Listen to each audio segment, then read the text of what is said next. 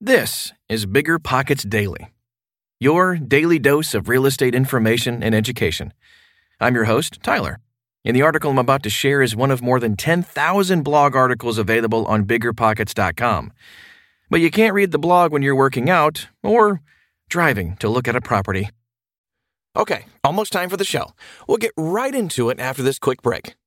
This show is sponsored by Airbnb. Did you know that a long time ago, before I ever started my real estate business, I turned one of my first primary residences into an Airbnb? And that's the extra income that I needed from Airbnb that gave me the confidence to go out and work for myself and eventually quit my nine to five job. And now I have dozens of Airbnbs all over the country. I've even partnered up with the old David Greene on a recent property in Scottsdale to take our portfolio to the next level. And of course, we host it on Airbnb. But you don't need to be a full time real estate investor to start on Airbnb. As a matter of fact, I was self managing 10 properties while working my nine to five job, so I know anybody can do it. Think about it this way you're looking for extra income and going on a vacation. Wouldn't it be great to rent out your space and let your property pay for itself while you're gone? I did this one time. I pitched my wife and my roommate, because we were house hacking, on the idea of renting out our home, and it paid for all of our expenses on a trip to Mexico City. So go and give it a try. It might just change your life, just like it did mine. And I really do mean that. Your home might be worth more than you think. Find out how much at airbnb.com/slash host. You're trying to close on your next rental, so why is your insurance company dragging its feet? With long lead times and never ending paper forms, it's no wonder it takes forever to finally get a policy. Modern investors deserve better. They deserve steadily.com. At steadily.com, you'll get fast, affordable landlord insurance available online 24 7 in just a few clicks. You can even get next day coverage, which takes just minutes, by the way, to obtain. And you can do it all from your phone. Steadily was founded by landlords who created insurance products tailored to the unique needs of this industry. It's their sole focus, and that's why landlords nationwide consistently rate them 4.8 out of 5 stars. So whether you've got a single family, short term, or multifamily portfolio, steadily.com can secure the best coverage at the best price to protect your properties. Discover how Steadily can save you both time and money on your rental property insurance. Visit steadily.com for a commitment free quote tailored to your needs today. Demystifying Down Payments What to Know Before You Buy by Nathaniel Hovsepian. Throughout the home buying process, you're going to hear many terms that you may not be familiar with like comparative market analysis and debt to income ratio. Fortunately, you don't need to know all of these terms to purchase a home, but there are a few that you should be keenly aware of, even before you talk to a lender or realtor. Here, we'll discuss one in great detail the down payment. What is a down payment? A down payment is a payment made in cash at the onset of the purchase of an expensive good or service. It represents a percentage of the purchase price and is not refundable if the deal fell through because of the purchaser. That said, a down payment is not the whole amount that will need to be settled with your title company at the time of your closing. In fact, you may elect to pay closing costs too. Down payment versus closing costs. It's no secret that there are many hands in the pot when it comes to real estate transactions. At the time of closing, all of these hands want to get paid for the services they provided throughout the home buying process. Sometimes you can have your closing costs wrapped into your loan, known as cash due at closing. Other times you can negotiate with the seller to pay some or all of the costs for you. But more often than not, closing costs are going to fall on your plate. It is worth noting that the seller and buyer will each have their own closing costs to be paid as well. What is included in closing costs? You don't want to show up on the day of your closing without knowing all the costs you're responsible for. Fortunately, lenders are required to give you a closing disclosure document at least three days before your scheduled closing. Making sense of closing disclosures. The closing disclosure is a breakdown of every cost included in your home purchase. Some fees will be going to the county in which the home is located, or to the closing attorney or title company that is preparing the transaction. The disclosure will also show any services the lender required you to get, such as an appraisal or termite inspection. You want to go through these disclosures thoroughly and ensure that the lender has not made any mistakes. This is your best chance to get any necessary changes made before the closing date. You should verify that all personal information is correct and that any arrangements made between you and the seller or between you and the financial institution doing the lending are shown on this report. For example, if the seller said they would credit you $1,500 for repairs that need to be made, that should be shown on the third page of the report as a closing cost to the seller. Keeping records throughout the home buying process. It is highly recommended that you keep records of any expenses you incur during the home buying process. Keeping records makes it easier to verify that all charges incurred on your closing disclosures are accurate. You also want to make sure that you're not being charged for something you already paid for. Estimating closing costs. Most lenders can estimate closing costs for a home, given its price and location, but you can always refer to a closing costs calculator if you want. Specific costs that go into closing can include origination fees for the loan, application fees, underwriting fees, appraisal and inspection fees, property taxes, and insurance. How to pay your down payment. The most common ways of paying a down payment at closing are checks, money orders, or wire transfers. Some people use a HELOC, home equity line of credit, or a 401k, and even credit cards, though these are not recommended. Unfortunately, not all of us will be able to save enough money to put toward the down payment on a new home.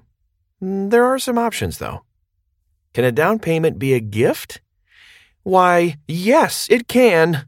However, there are some issues with monetary gifts that you will want to be aware of, even though they mainly apply to the gifter, not the giftee.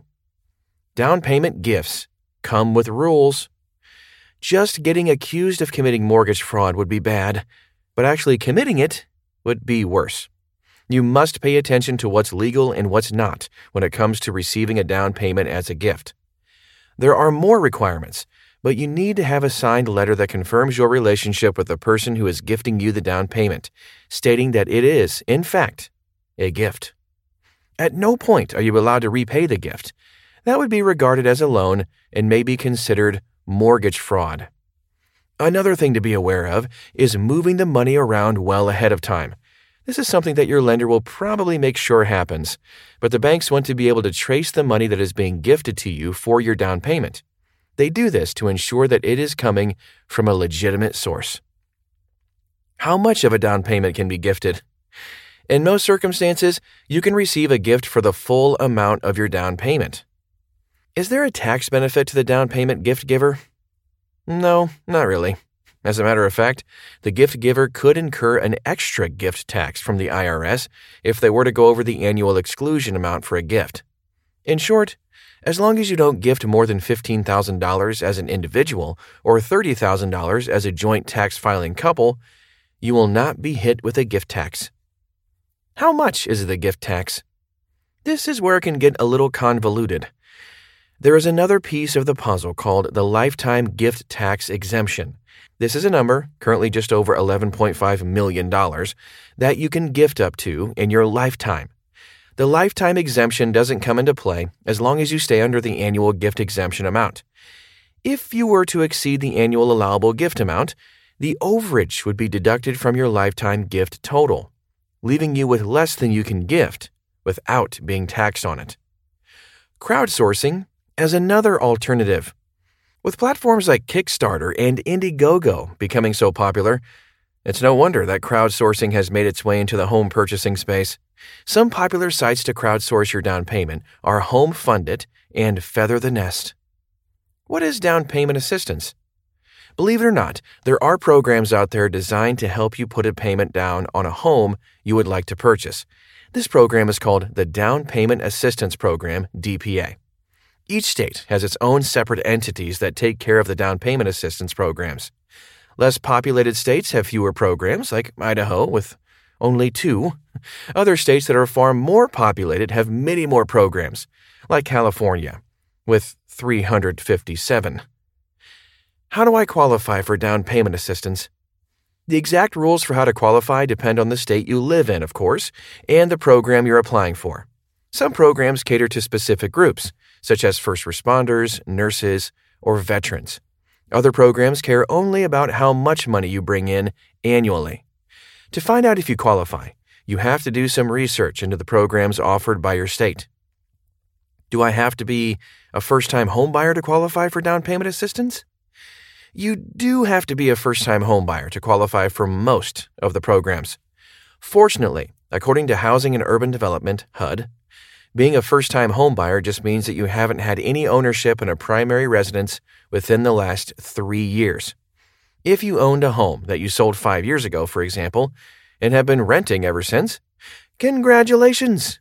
You should be classified as a first time homebuyer and qualify for many down payment assistance programs. How much should you put down on a home?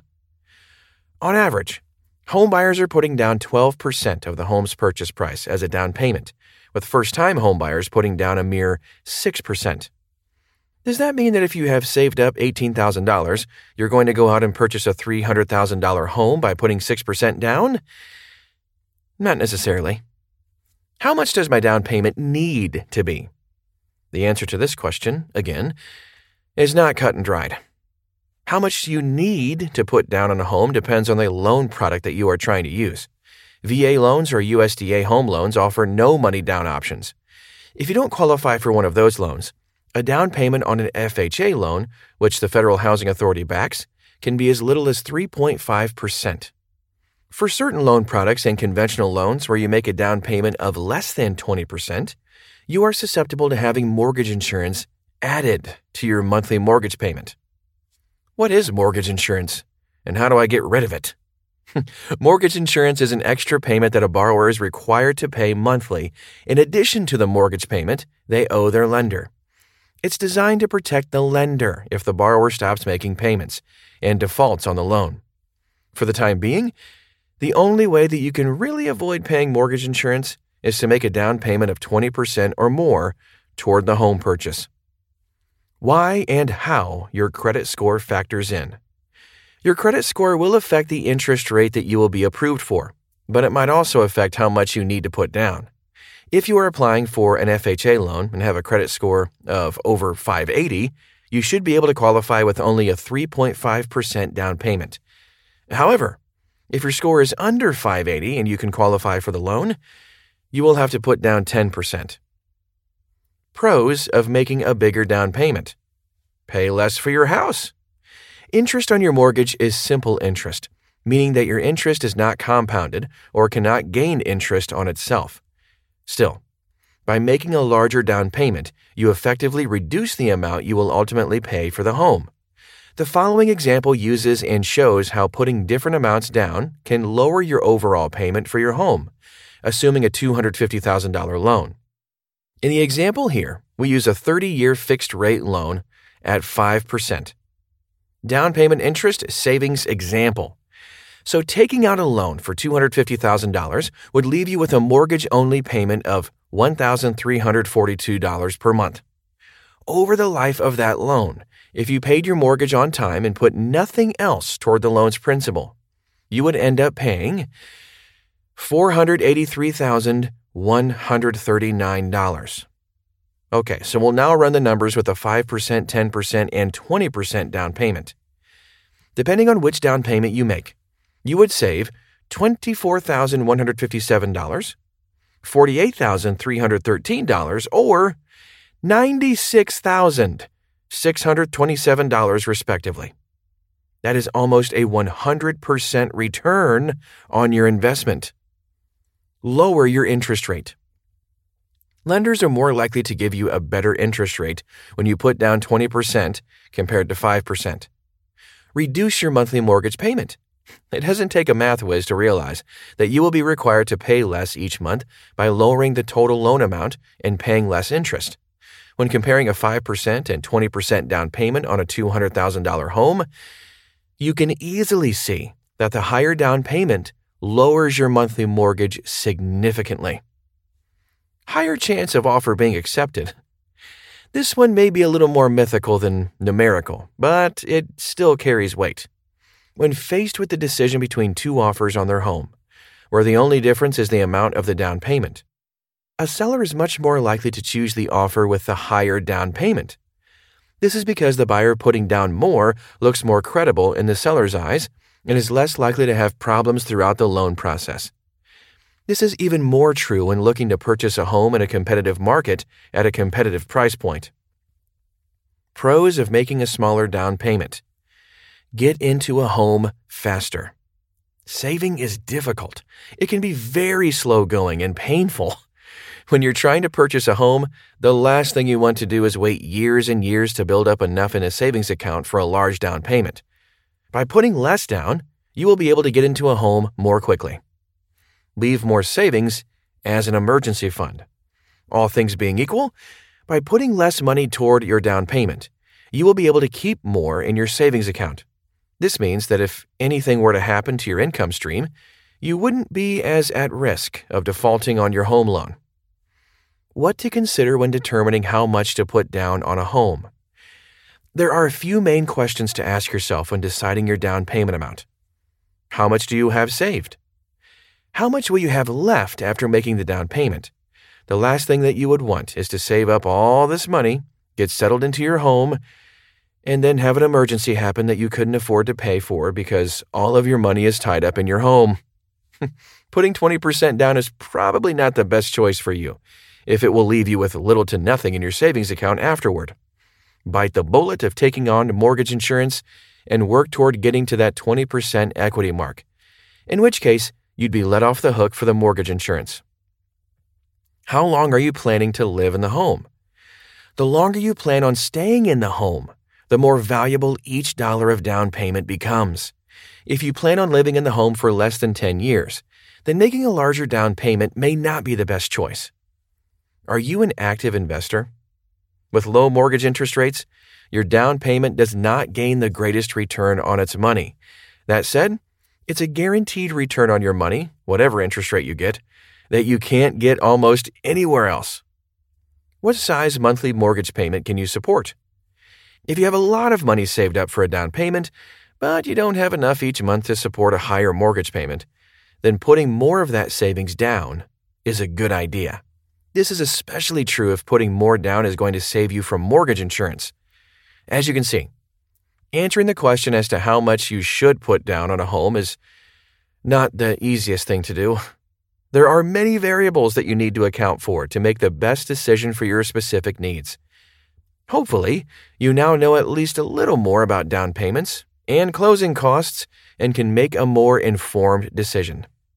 If this is something that you're struggling with, I would advise that you seek out the opinion of a financial advisor or counselor who can help you navigate the process. Oh, I hope you found this article helpful. If you're looking for more content like this, visit biggerpockets.com today to set up a free account. I'll talk to you tomorrow.